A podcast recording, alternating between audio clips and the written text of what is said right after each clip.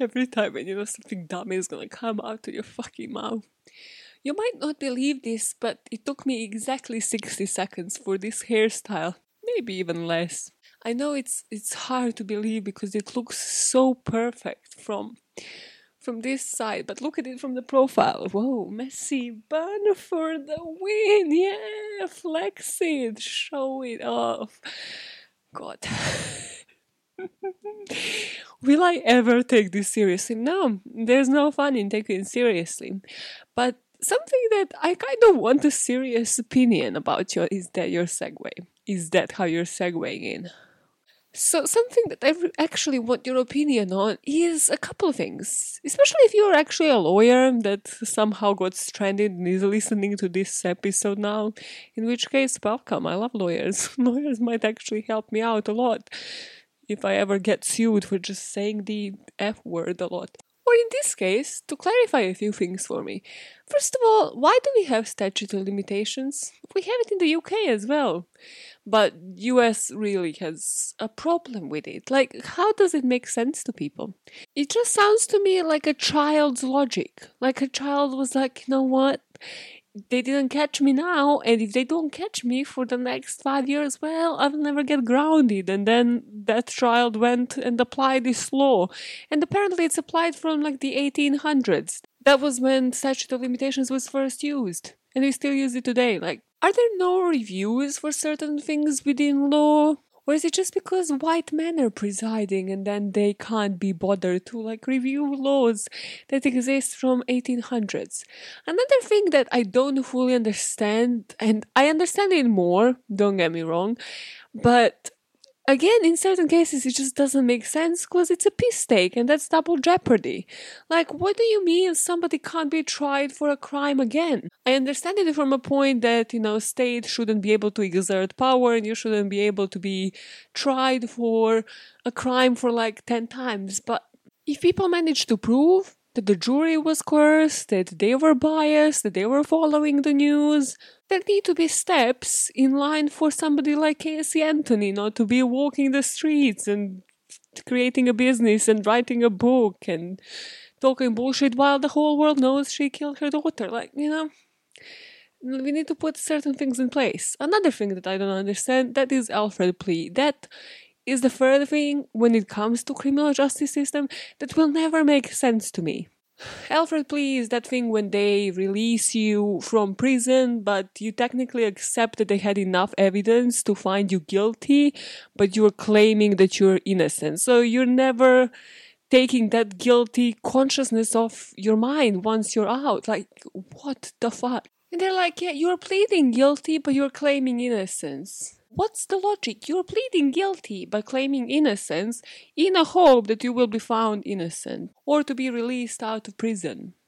So hey, yes, welcome to my rant. This is a podcast. It's called By All Means Necessary. I'm your host, Maya, and this is the section that I just called a rant. It doesn't usually happen, but it's something I had to offload because I had it in my mind and I just don't understand it. So just in case, at a certain point in my life, that is, while this podcast is online and available to everybody, a lawyer comes across this. Can you explain to me why are these things not like reviewed when the first time they were introduced was eighteen hundreds or like at some point in the past two centuries? Why are they not reviewed? Where does the court find the logic in those? Does it piss you off equally that it pisses the general public? All of that. But hey, we have another massacre in front of us. And this is the massacre that has changed laws once again. Remember how I covered Hungerford in the first episode in March? Well, if you don't, after listening to this episode, go listen to that one. Basically, that whole episode was on this massacre in the U K, in the place called Hungerford, where after it was committed, it brought change to certain guns not being sold any longer. So after recording it, I was like, wait, so what was the crime that prevented guns in general from being sold or introduced a gun license and the ability for people to still, to this day, own only certain types of guns? And only if they're gonna use it for a specific purpose, like for example, hunting. So I looked into it, and it's a crime that actually happened in Scotland. But before we dive into that case, we have an expression of the day. And uh, again, just like many times before, it's kind of tied to this story. And it came yet again because, I don't know, is it because I'm on social media more and more, or it's because of how I chat with people, but usually when I pick these expressions, it's from like something I have heard like that week. So this is the expression "hill to die on." So, you know, like I chat with people and some people use this constantly. It's like, oh, this is not a hill I'm ready to die on. I'm like, I understand the concept. So I thought, you know, stop for a second, thought in my head, I was like, okay, I mean, this is logical. Like, let's think logically about what the origin of this expression could be, and it must have to do with a battle. So I was like, okay, cool. Put your smart ass on it and do the googs and find what battle it had to do with. So first of all, the hill to die on, this is an expression that alludes to the military practice of capturing or holding a hill or higher ground. But as I mentioned, it's usually used as a negative, so something along the lines like, this is not a hill I'm willing to die on, or I'm about to die on, when you're arguing or discussing a topic. But it originated from the Battle of Hamburger Hill. Yeah, you heard that right. We, we all know of that infamous Hamburger Hill. So just for those of you who, you know, might not be super aware of this event, the Battle of Hamburger Hill was a battle of the Vietnam War that was fought by U S Army and Army of the Republic of Vietnam against People's Army of Vietnam. And it was, of course, an infamous date in history, twentieth of May nineteen sixty-nine. I knew it by heart. I knew it without looking. And the U S Army opted in for a frontal assault, so for people to go head-on in front of the hill and fight the Vietnamese soldiers. However, after ten days of fighting and deaths of hundreds of soldiers, the U S forces decided to give up on that same hill. And this was also heavily criticized by the U S public because of the operation, because how it was conducted, and because news of the battle contributed to the war losing favor from the American citizens, and that is where the expression originated from. Because they realized that this hill isn't so important for them to give up their lives on it, so they retreated, and hence it wasn't a hill that was worth dying on. Imagine me teaching something like English literature in class. Yeah, that would be amazing, especially because I can't pronounce words that have T H in them, like tog, tree. Two. Stop it. Okay, we're going on to a very serious case, okay? And we are starting this case with none other than Andy Murray. Yep, that Andy Murray, the tennis player, the infamous, the number one, the Grand Slam person. Don't make me use tennis terms, for fuck's sake. Because Andy Murray not just went to the school where today's massacre is taking place, but was there on that same day. In nineteen ninety-six, when this took place, young Murray was eight years old and he was in school with his brother Jamie, who was two years older. And they were in the school at the time and on their way to the gym class, to P E. But as they were headed to the gym, they heard really weird noise from that area. Immediately the teachers had common sense and they retreated the kids and they sent them to the headmaster's study and deputy head's study, and sent a teacher forward to investigate, to see what was going on in this gym. And everybody in this interview, and Andy himself, like, commended teachers and dinner ladies for doing an amazing job, because they didn't even notice there was something alarming happening, literally like few classrooms from them in this gym. Because they were told to sit down below the windows, they were singing songs. So to them, it just looked like, oh, it's a different game, you know. We're just not looking through the windows, we're sitting beneath them, we are doing fun little games instead of being in class. To them, it must have seemed like, oh, it's a fun activity, like, we're not even studying, we're not even doing P E, this is great. Which just goes to show these teachers subscribe to so much more than teaching, because just, like, the way they maneuver this, instead of these kids actually realizing how grave the situation is that's happening at that same school, it's just kudos to, to the teachers, because honestly, nobody fucking trains you and prepares you for this. And the way that they dealt with this in this whole story is beyond amazing. Jamie, who was a bit older at the time, described the sounds as if somebody was knocking the roof down with a hammer. So they could still hear the noise, but nobody thought this was gunfire. Somebody just thought like, oh, somebody is performing some works, and that's why we are not going to the P E class right now. And their mom describes that, you know, once she picked them up, obviously, after school, because the two of them and their class was safe, that that feeling that she had once she was driving them home, that she had to like stop the car and just sort of turn around in her seat and explain to them what has actually happened, because she knew it's going to be all over the place. She knew that her sons were friends or familiar with other pupils that have died on that day, so she had to stop the car and just explain to them what has actually happened earlier that day while they were just in a classroom playing games with the teachers entertaining them. And as she turns around to explain this to them, she says, okay, the person who has done this has actually been in this very same car. You know the person that has committed this because you have attended the boys' clubs run by him. On thirteenth of March nineteen ninety-six, Thomas Hamilton broke into the gym of Dunblane Primary School. He was armed with four handguns and seven hundred rounds of ammunition and started shooting at the class of five and six-year-olds. Hamilton ensured to mark this case the deadliest mass shooting in British history by all means necessary, by killing seventeen and wounding thirty-two in just four minutes. What were his motives?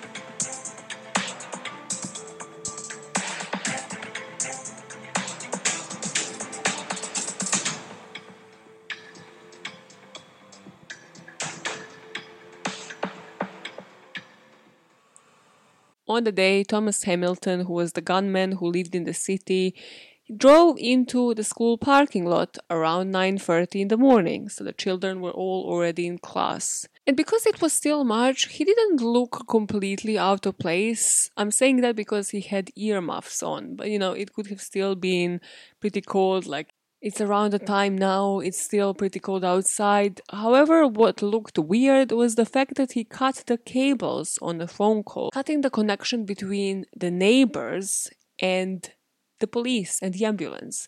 What he didn't know is that he didn't cut the cables connected to the school, because those were closer to it, those were inside. Meanwhile, in the school, they have all just attended this assembly that took place between nine ten and nine thirty, and there were about two hundred fifty pupils attending that assembly, together with teachers and school chaplain. And then the children have spread around, they have already changed into the P E gear before this assembly, and now they were headed to P E. Meanwhile, this other teacher, Missus Harrild, was talking to Missus Mayer for a few minutes, you know, just like chat between classes, and she was just about to go back to her waiting class to start the lesson when this noise caused her to turn around. And this was speculated to be the sound of Thomas Hamilton firing two shots into the stage at the assembly hall where they have just had this assembly, and also at the girls' toilet outside the gym.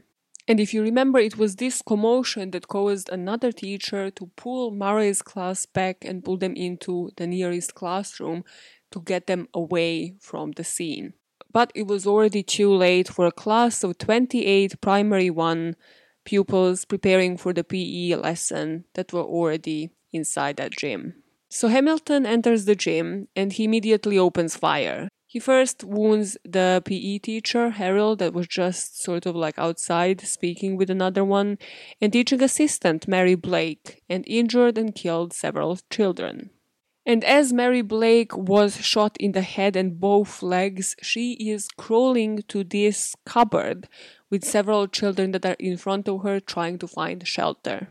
As I mentioned, this attack is only gonna take four minutes, so from entering the gym and walking a few steps, Hamilton already fired twenty-nine shots with one of his pistols, has killed one child and injured several others.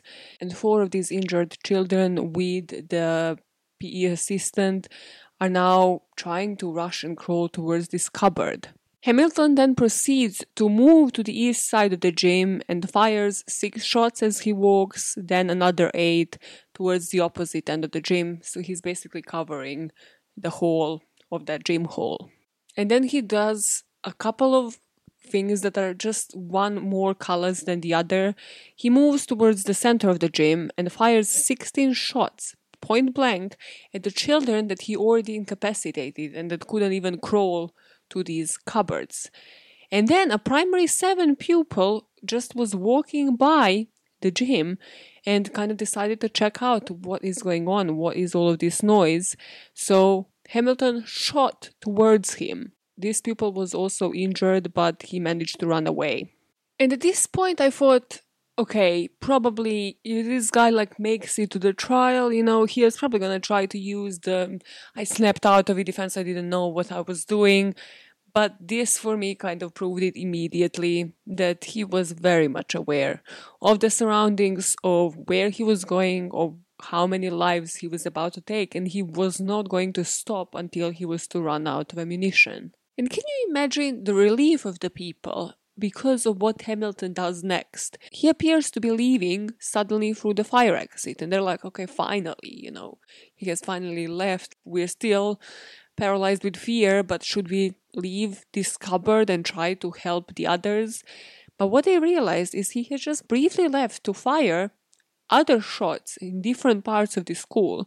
So he left and then fired four more shots towards the cloakroom of the library, and he struck and injured Grace Tweedle, who was another member of staff at the school. And then this other teacher, Catherine Gordon, signaled her class to get down on the ground because she sort of spotted him through the window and she was like, he's going to fire here. And sure enough, he did. And one bullet actually passed through the chair where a child was just sitting seconds before. So now after he fired through that cupboard and he fired at the classroom, he goes back through that same fire exit and he returns to the gym. He now drops the pistol he was using and takes out one of the two of his revolvers. And I truly hope that nobody witnessed what he does next, because he ends his four-minute massacre by putting this revolver into his mouth and committing suicide. So over the course of just few minutes, he shot a total of thirty-two people, seventeen of whom fatally wounded. All but one of those that were killed on that day were children aged six or under. Meanwhile, if you remember, we left the assembly hall and that assembly at like nine thirty. It's nine forty-one when the first call to the police is made. And it's made by the headmaster, Ronald Taylor, who was just alerted by assistant headmistress Agnes Olson that there is a possibility that she has heard shots and that there is a gunman in the school. And she said she heard screaming from the gym, and when she was passing by, it seemed like she saw cartridges like next to the library, next to this classroom where he was shooting, so she went to alert somebody to call the police. And as soon as they heard the shooting stop, they went again back to the headmistress to alert them to call the ambulances, and then everybody rushed to this gym to try and help out. Now, I won't go into details of, you know, the grim parts when it comes to the wounds and them being transported to the hospital. There is just one tidbit that I have written down because I have found it uh, only on one source, but that one source was Murderpedia, and as we know, Murderpedia is law. So, it might not be true, I have a feeling it is dramatized, however, uh, it has been reported by this one single article that when Thomas Hamilton's body was dissected by the coroner, that they found that he had some broken ribs. And he then kind of rang the ambulance officer like, hello, do you have anything to report? And this ambulance officer reported that he has given him a bit of a kicking when he saw the destruction that Hamilton has caused and that he now has to deal with. So I I don't want it to be true because there were no consequences, listen. So whether it was true or not doesn't really matter. But uh, I'm just saying, if it did happen, did he deserve it? Yeah. Karma comes at you in this form or in the form of Meghan sitting with Oprah and telling a bit about British monarchy. Listen, Oprah, this isn't a public appeal for you to have Britney Spears, please. If anybody can free Britney, it's Oprah. That's it. That's all I have to say on the matter. Britney, in that same exact chair, Oprah, kidnap her, kidnap her from the house, from her father, sit her in that chair and make the the world would explode. The world would not be able to deal with it. Like, the honest truth, Britney, without her, like, meds, without anybody to just monitor, just pure truth. That's what the world needs right now. That's it. Cool. Back to the massacre of the day. So, in the aftermath of the shooting, several people in the school have been commended for their heroic actions, including the primary head teacher Ronald Taylor, and they were commended for the calm handling of the shocked pupils in the school. And then the two teachers, Mary Blake and Eileen Harrild, who were shielded the children even though they were severely wounded themselves and were trying to get them to find cover in that cupboard. Queen Elizabeth travelled with Princess Anne to Dunblane to meet with the families of the victims and survivors. But of course, because this was dealing with murders of children, and also because of how media is going to portray it, and because it ended in suicide and everything about the matter, it was heavily criticized by the media. And in the light of that, what came out was, of course, that the government tried to seal any documents about the event, any documents on post-mortem, for example, and to prevent the publication. So when you first hear that, you're like, okay, yes, that makes sense. But what documents are we talking about here? Because yes, on one hand, you're, okay, protecting the identities of the children, protecting the details. You don't want the media to spin details of postmortems and like how many times has your child been shot. Like, you don't want that. However, by doing that, they were also covering up certain documents about his previous criminal record. So, due to the pressure of the public and following the review, some edited versions of certain documents were released to the public in October two thousand five. And these released documents reveal that in nineteen ninety-one, there were complaints against Hamilton that were made to Scottish police and were investigated by Child's Protection Unit. And it came to light that he was actually reported for consideration of ten charges, including assault, obstructing police, and contravention of the Children and Young Persons Act, and that there was absolutely no action taken. So before we speak about his background and how repetitive this is going to get, let me tell you a bit about Snowdrop Campaign, or rather how the gun laws have been changed.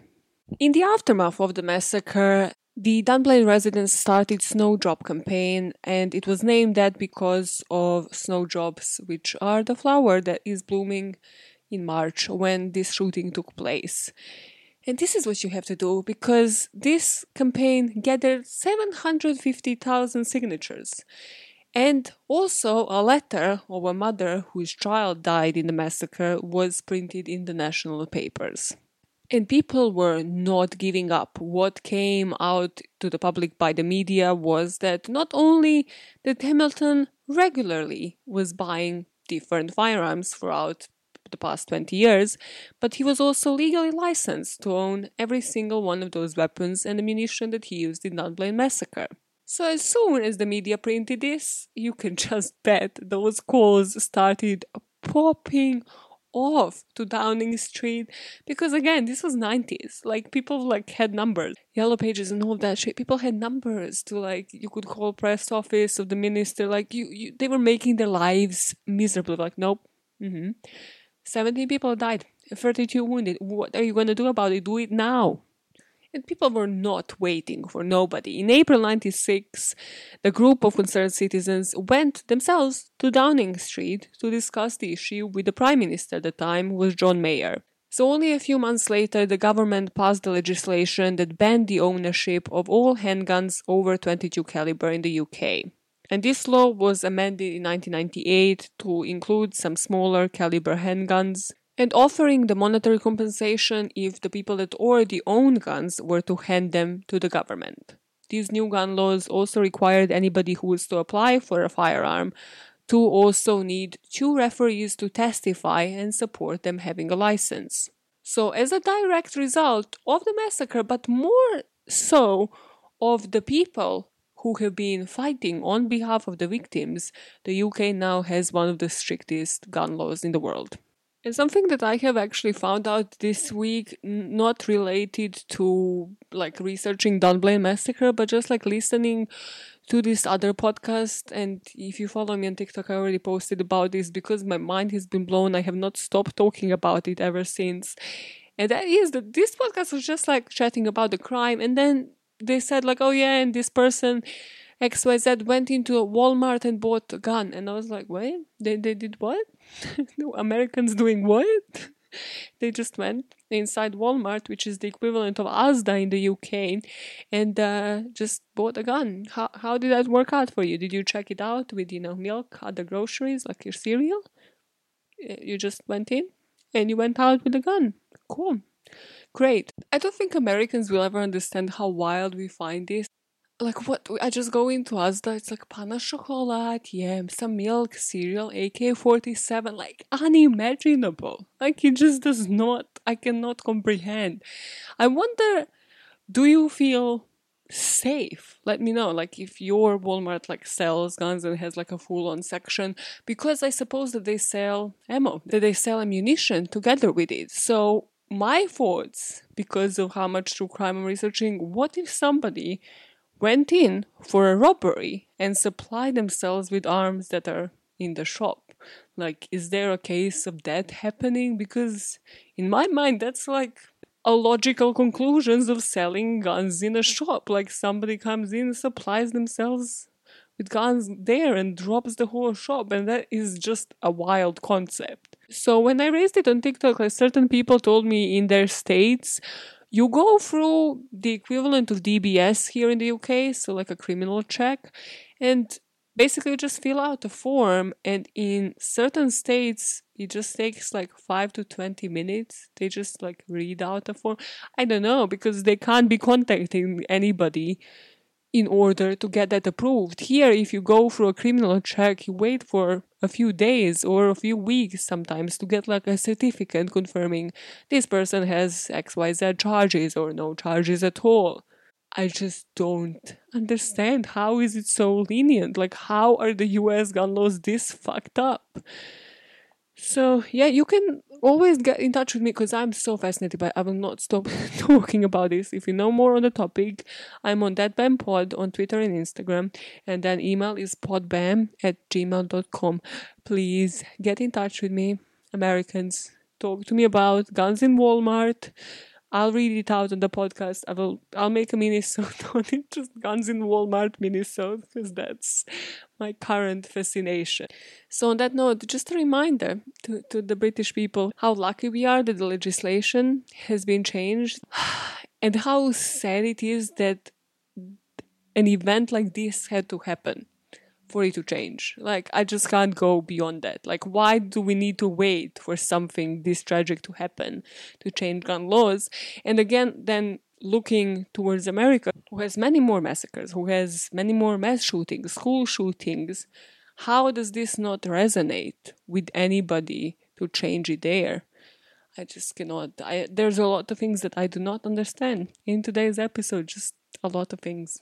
So due to this, in nineteen ninety-six, the rate of gun homicides per one hundred thousand people in the U K was zero point one four, or around eighty to ninety per year. And by two thousand twelve, this number dropped to zero point zero two, or just twelve murders incited by guns. Another thing that happened in the aftermath were obviously post-mortem examinations. And when it comes to Hamilton, they were looking for any physical reasons that existed that could explain his behavior. Anthony Busutil, who was the pathologist in charge of examining all of the bodies, looked into Hamilton, and he was looking for evidence of drugs, alcohol, any brain tumor, like anything that could affect his brain and his thinking, basically. So also things like viral infections or any lead poisoning, without result. So he concluded there was no physical cause for his behavior, and it could only be due to psychological factors. Which brings us to Thomas Hamilton and his background. Thomas was born in Glasgow in Scotland on the tenth of May nineteen fifty-two, and his mother was working for a hotel and was already divorced from his father when he was born. This is when it will get complicated to explain, but this is some Ted Bundy shit that we are about to delve in. And if you know the case of Ted Bundy, you know exactly where it's going. So Thomas grew up never knowing his father, and he grew up in Glasgow East End with the mother's adoptive parents, and he thought that they were his biological parents. And that is because of a couple of things. First of all, his mother was the illegitimate daughter of a widow, Rachel Hamilton. And then to prevent a scandal back then, the baby was given away to the childless couple that were relatives. And then this couple looked after Agnes until she was nineteen and she fell in love with this bus driver. And then they have done the deed. Thomas was born. And eighteen months later, the bus driver drove his bus, picked up another woman, and this second scandal had to be hushed up. So Agnes went back to her adoptive parents, and you guessed it, they told them that Agnes is his sister, not his mother. Totally, it won't be damaging when he finds out. There's no chance. No chance that this can be damaging to this guy when he finds out the truth. Mm-mm. Just like with Ryan from Hungerford Massacre episode, he was fascinated with guns long before, by the way, that he found out. From the very early age, since he was twelve, he achieved academic success, like he was going to school, all of that, but on the side, he became like obsessed with ammunition and guns. And in his teens, some would say it's too early, some would say, but he joined the rifle club and the boys' brigade. These youthful hobbies are soon to become his obsessions, both of them. These boys' brigades, I think, was imprinted in his mind, and I will always find it the weirdest thing. Yet again, a plea to Americans to please email me or contact me on the socials to explain to me Boy Scouts and Girl Scouts. Do you not find it weird? Does it, do they still happen? Did they happen after the Oklahoma Girl Scouts incident? Do they happen just in general? What I find weird in this case is how Hamilton is going to completely pervert it and his whole life strive to be the Boy Scouts leader, and that's just something that I find so fucking strange. Because it's not that he's working with children, there's nothing strange with that. Like, you can be literally teaching assistant, teacher, teach in different levels, work with disabled children, work with that. But it's this particular fascination. It's not that he will ever go for like any other job or want to go for any other job. No, this is all he will want to do. And you're like, I have to wonder if you just want to see kids in that environment, like in their gym shorts and shit. I have to wonder if you can't see kids in any other context, if you can't like upskill or want to be a teacher or teaching assistant, you gotta wonder why. Why do you just want to see children in the setting where they're wearing gym shorts? What is up in your head? Had a bit of a meltdown there, haven't we? So he at first accomplished his dream. At the age of twenty in nineteen seventy-three, he became assistant scout leader. But he did not last here long before investigations by two different councils started because the parents were literally left, right and center calling these councils to say there was some alleged misconduct that he kind of seemed to be inappropriate, or just to investigate it, just, you know, to check if there is anything weird with this new scout leader. And the parents did not complain for no reason. This guy, people have said that they would, you know how like neighbors sometimes kind of like think you're a creep. And then once they see you skedaddled out of house, they, you know, take a bit of a look of like what's visible to the surface, on the outside, in your house. And people have said when they look that they would see pictures of boys. They were not sexual, but they were not not sexual. First of all, just the first problem ever is that these were not his children. That, that that should be the rule number one, the first red flag, the first issue in here. If you see through somebody's window and you know that they don't have children, you know one hundred percent, and they have displayed around their room pictures of other young kids, that's that's an immediate call to the police. That you, you don't have to think about it. Let me just tell you that just don't think about it. Just ask somebody to come in, do a welfare check, and then track those boys down and interview them and see if they're okay. They don't even have to be sexual. They, they can be just literally pictures of boys in their school uniform. But these kids were in their Boy Scouts uniforms and stuff, but these people that were lurking and the parents said that these pictures kind of all focused on like them in swimming suits.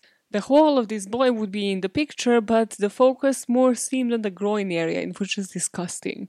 And not just that it was disgusting, but it was taken without the children's and more importantly without the parents' consent, because those kids were minors. And then every time anybody in the clubs would try to question him, they said that their vibe was he had this imposing feeling. Like, he thought he was the shit. He thought like, oh my God, I am like the scout leader. I am the boss in, in my own world, okay? But they all thought that he had kind of a persecution complex or just delusions that he is the best and that he is doing a great job. And then he would just waffle and give them this bullshit to of, you know, how he's not guilty, how he has the right because he's the Boy Scouts leader to intervene into these kids' lives, to take pictures of them, all of that shite. And would just be one of those wafflers who like could talk for an hour until like they bore you and just talk about how great they are. So this woman who met with him in seventy-four said she was subjected to a long and rambling discourse. Quote, I formed the impression that he had a persecution complex, that he had delusions of grandeur, and I felt his actions were almost paranoia. End quote. So in seventy-four, a couple of things happen. If you remember, this is when he's only twenty-two years old, right? Right, right, right. His world is about to crash down because, first of all, further complaints happened by the parents in this summer camp where he's teaching, and they are complaining that not just that he is a full-blown creep, but he is also teaching them how to use rifles and handguns because they're of the appropriate age. He has decided. He has fucking decided. And he's also forcing them to engage in perverted activities and then paying them to keep quiet. Because these were different times, we don't have any more like information on what exactly is there, and obviously he's going to deny all of that. So in seventy-four, he was asked to leave the Scouts. Another thing that happened when he was twenty-two years old is that he finally discovered that his sister is actually his mother. And as you know from like Ted Bundy's story, he will not take this lightly either. Even if it happened on its own, but because it happened with this other thing that made him feel super important, the shit is about to go down. Somehow though, he manages to spill because again, he was a talker. He knew how to just waffle without saying much, and he knew how to gain sympathy from the people. So he was able to raise support by different people in Stirling, in Dunblane, in different towns where the parents would send their kids to this Scouts club. So some of these parents weren't buying into this, and they just thought this was some gossip. Like, their kids were perfectly fine. None of their kids was complaining about any of this, which, as we know, when it comes to groomers, they have their preferred children. They have the kids that they just target and then ignore all the rest. It's completely normal that certain children would not complain about something like this because maybe they have not experienced it, but maybe somebody is having it every single day that this guy is just targeting them. And while he's complaining, trying to gain sympathy, trying to turn these parents against the police and to help him like get his scout jobs back, he's also buying firearms. Progressively, as the years would go on, every couple of years he would get like another firearm. And he joined different gun clubs to improve his skills and would practice diligently. I mean, if you already think you have a dream job in being like a Boy Scout leader, why practice guns? Why is that an inevitable part of the experience that you need to translate then to those children. He never reflected, never stopped to reflect. And literally everybody in this neighborhood is aware of all of this. Like the detective sergeant, who was the former head of the Central Scotland's police at the time, even wrote a report recommending that Hamilton's firearm license gets revoked because of his behavior, but no action is taken in response to this because there was no concrete evidence of any wrongdoing. Like, what does the child... I, I'd like to think that nothing like this would happen today, because what does he need to do? Like, why are we waiting until he, what, sexually assaults somebody, molests a child to react? If all of the red arrows are pointing to the guy because all of them are literally red flags, he's a creep. Let's prevent it rather than react to it. Four Scottish police forces investigated him after the parents made at least twelve complaints and accusations. And each of the detectives failed to find a case that could stand up in court. And as I mentioned, because of the belief that, well, if not all of the kids are complaining, there might not be anything wrong here. Throughout the years between seventy-four and ninety-six, when this massacre took place, he would kind of go on and off. Like, he would be able to gather these Boy Scouts and, like, continue with his boy clubs in certain areas. Then he would be banned out of some, so he was just constantly on and off. And he was just fighting off these allegations and fighting off the police. But the parents were helping out in certain instances as well. For example, in one instance, they banned the school to close a youth club because the rumors on Hamilton were vague, or they should have been heavily discounted, and they said that his treatment was unfair and unjust, and the council was just told to drop the ban and allowed him to have a youth club in certain areas at times. In nineteen eighty-three, actually, seventy of the parents signed a petition claiming that Hamilton was the victim of malicious backstabbing. So yet again, they have said that it's all based on rumor, they don't have any evidence, which, to be fair, they didn't. However, I would call pictures in a flat evidence, but maybe he hid them at this point, maybe that is just rumor in itself.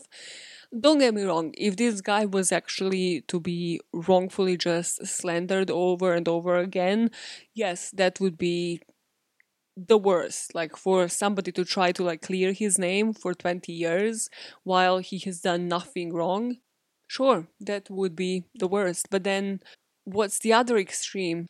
But then, where has this story ended? It has clearly had certain red flags. I refuse to believe that the fact that he was brought in an okay family and didn't realize that his sister was actually his mom, that that's all that there is to this. Because he seems to have had two fascinations, guns and children, which resulted in him finally combining these two in one gruesome act. To just add salt to the wound, because I think we all agree when we say that this was calculated as fuck, so... my thought was, but wait, how did he know which school to target? How did he know at what time? And exactly where he would do the most damage in the least amount of time? Well, he knew it because he worked for that school. He applied to work there voluntarily, actually, but was turned down. But between seventies and mid-nineties, he ran approximately sixteen boys' clubs. And one of those was held at the Dunblane Primary School gym, where he would eventually commit the massacre. And yet again, the pattern repeats itself. These clubs were for boys between the ages of seven and eleven. The activities were target practice, swimming, uh, gymnastics, football, and the popularity would grow, so to the point that at certain points these clubs would have as many as seventy boys, but over time the numbers would decline because of his behavior. It's not even just that he was a creep, but also he was not qualified to teach these sports. If you look at this guy, like, your first thought is maybe like a history teacher or something along those lines. I'm like, I just can't believe, just looking at this guy, that he has an athletic bone in his body. For somebody who is for years trying to be this Boy Scouts leader and apparently teach them how to do sports. During those years, of course, they found other pictures of these boys in bathing suits all over his house, because they did raid his house, but they couldn't consider them pornographic because the boys were not naked. And Hamilton said himself that the boys were wearing particularly scanty swimsuits. So it's, it's the boys' fault for them wearing swimsuits at the pool, probably, because that's where he went to train them like a fucking pervert. So those allegations were just dismissed and they couldn't consider it pornographic. With so many of these cases, I would not be surprised if he died a fucking virgin, because he never had any close relationships with any adults. He was very uncomfortable around women. Doesn't come as a surprise, but was super comfortable around the boys, and nobody raises any panic alarms. Another great heterosexual. Say it with me. Just every time, it's another great heterosexual. Just, just cover under their fucking mask. And it's like, oh yeah, I'm super uncomfortable about the people of any sex around me my age, but I'm great with children. Like, yeah, yeah, that, that has a name, sir. That has a name. And nobody in his life had anything really nice to say. They described him as deceitful, suffering from delusions of grandeur, that he was abusive, domineering, and would usually attack immediately if he would even try to spot like somebody was about to complain. It's like, no wonder he couldn't form a single relationship. How would you form a friendship? Just like immediately on the defense. It's like, hey Maya, how are you? No, I did not do it. Like, what? I just asked, like, how are you doing? No. You try to ruin my day. I see it. I saw it in your eyes. Like, yeah, let's not talk to this woman ever fucking again. He was also anti any establishment, really, and had a persecution complex. And also, during this investigation, it was established that he must have been planning this massacre for quite some time, because prior to the thirteenth of March nineteen ninety-six, he stepped up the rate of the purchase of his ammunition and also firearms. And also now he was at these rifle gun clubs at all times. And they have testified that he was working on the accuracy more than ever. And he visited his mother, you know, the sister-mother relationship, lovely. Uh, only the night before the massacre. And she claimed that her son just seemed okay. There was no indication of anything that was going to happen. Because at that point he was probably calm. He just knew that in his head he had to do this. But what I would say is truly the point of no return for Thomas Hamilton happened a week before his visit to his mom. Because the Wednesday before the massacre, he posted the copies of letters explaining his grievances to B B C Scotland, the Scotsman, and every single person that he called the enemy that filed these allegations against him and branded him a pervert. And it's only then that he picked out four out of the six guns that the British law allowed him to have at the time and set off for the primary. Like, imagine, six guns is what you were allowed to own. For what fucking reason? Like, w- what are you going to use six different guns for at one time? Nothing, nothing good. He doesn't stop there. He sent fourteen A four page letters to a few more people, actually to a couple of Dunblane parents, to the Queen herself, to the council officials, and to the Secretary of State for Scotland. And of course, the main theme was his dismissal from the Scouts, how people in Dunblane were jealous of the success of his boys' clubs. That's what he told in the Queen's letter that she discovered later. How these were the rumors that he was a pervert, these were the whispers over the past twenty years of youth work that caused him untold damage, that these lies have been passed to counsellors, social workers, and the police. And he cited, and this is so fucked up, if you're not aware with um, the murder of James Bulger, like this kid, really young kid, was literally like kidnapped by the other two kids that were a bit older than him. I listened to it a while ago, but basically, if I remember right, he was kidnapped from the shopping center and then abused by these two boys and killed. And these boys were sent to prison, but everybody was super lenient to them and all that nonsense. But he said that he has done this because the case of James Bulger proves that the boys need good discipline and it's all the more important. So this is why he's doing it, so that a crime like James Bulger crime doesn't happen again. Like, it's not really your responsibility. Some would say that you might have a problem of delusion, of like the power that you have to change the world in this way, but, you know, some would say that. And he would finish these letters by saying that it was outrageous, that he was a victim of a sinister witch hunt which was alarming parents and destroying his youth group. And that was what I thought was the point of no return, because if you write up fourteen letters and you just don't stop yourself, but instead go and pick up four of your guns, yeah, I think that you might have convinced yourself at that point what your motivation for doing this is. So, speaking of that, let's go and discuss what we think were his motives. So, in these letters, if we were to believe him, it is the mistreatment that he has gotten throughout the years. And again, as I said, if this was to be true and this guy has been slandered for twenty years, I can see how that would lead somebody to snap. As mentioned, this was premeditated, so I can't see how you can't stop yourself or see how what you're about to do is completely wrong. Also, I'm sorry, but why shoot the children? I mean, why shoot anybody? Yeah, don't commit true crime in general, but why are you shooting the children? The children haven't done shit to you. Like, it's the parents that have made your life technically a misery. Yeah, the kids have said to parents how you treat them. It's the parents, it's the councils, it's the police. Why are you taking the fucking rage on the innocent? That's the part that I'm like, that you're just the worst scum of the earth. So as we know from the previous two episodes, I think this is definitely to do with him taking over some control. But here he... in his head, and from what he was saying, we can see the reason, because his reputation was completely ruined. He couldn't find a job anywhere in any neighboring towns and cities. Don't get me wrong, he could find a job in literally anything else, but this is what he wanted to do. So he couldn't deal with himself, he couldn't, as I said, upskill, change profession, work in somewhere else, upskill to be a teacher in a different subject.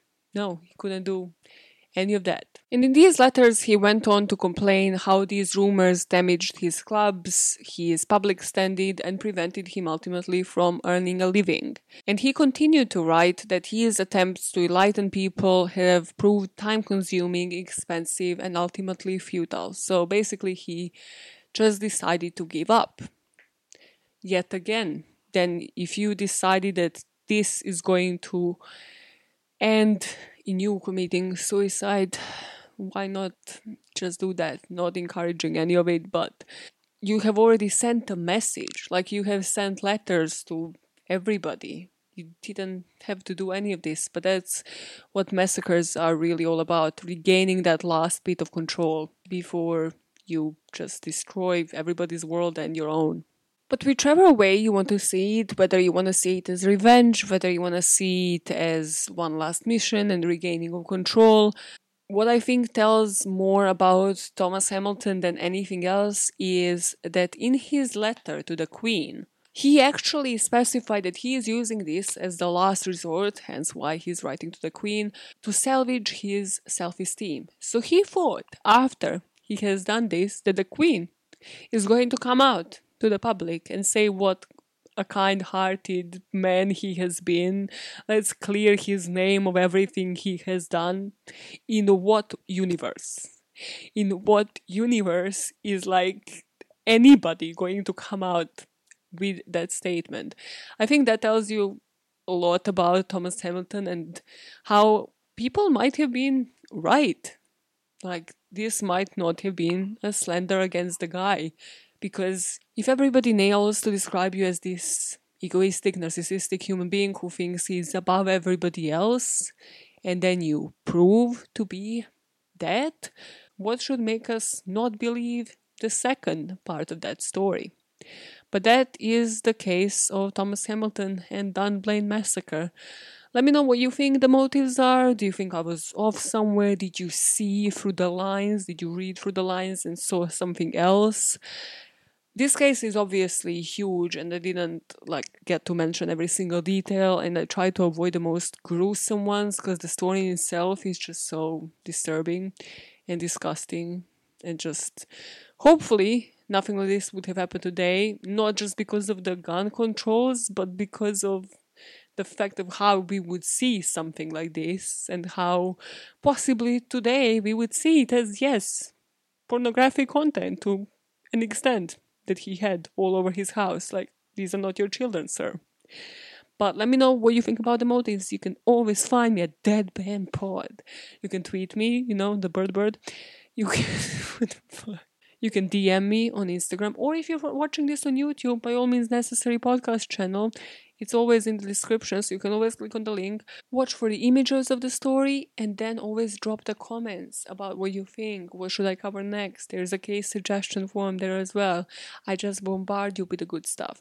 And now you're gonna be like, listen, Maya, what about the other two weeks in March? I bet this bitch wasn't ready, because that's who I am, and you know me well. But guess what? This time I was ready. I was so ready.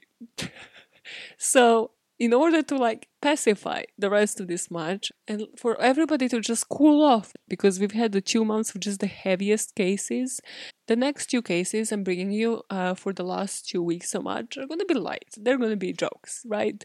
I mean, still true crime, but, but jokes. Oh my god, but look at that. Time really flies when you're having fun. I can never say that with a serious face. Did anybody else's parents always say that only when you're trying to get out of like the most boring situation? Because mine have, and every time I would just be like, I don't want to laugh, but we were going home. We're about to go home, and I'm a homebody. Born homebody, let's do this. Let's get out of this person's house, because this was weird. What was this social interaction? So you're going into your next Zoom call. Ah, social interaction. You love it. You, you're gonna love it. This week, if you could do me a favor, right? And uh, start that conversation from the beginning of this video about all of these different laws that you might not understand. How, how is that for small talk, Karen? Instead of the most boring shit, like, how was your weekend? No. Let's get your opinion on everything. Death penalty. Last meals. Special meals. What, what do you think about this? Alford Plea. Guns in Walmarts. What are your opinion? Did you know that this thing existed? Let's start. Let's see what you are made of. What triggers you? What would you do if you saw your neighbor has pictures of children that are not theirs all over the world? What would you do? Statute of Limitations, double jeopardy. What are you thinking about these important topics? Because they're not gruesome, so you can't tell me they're gruesome. You can't tell me I'm being like a true crime fake. No. It's actually me getting your opinion on the world, and then me judging you on it.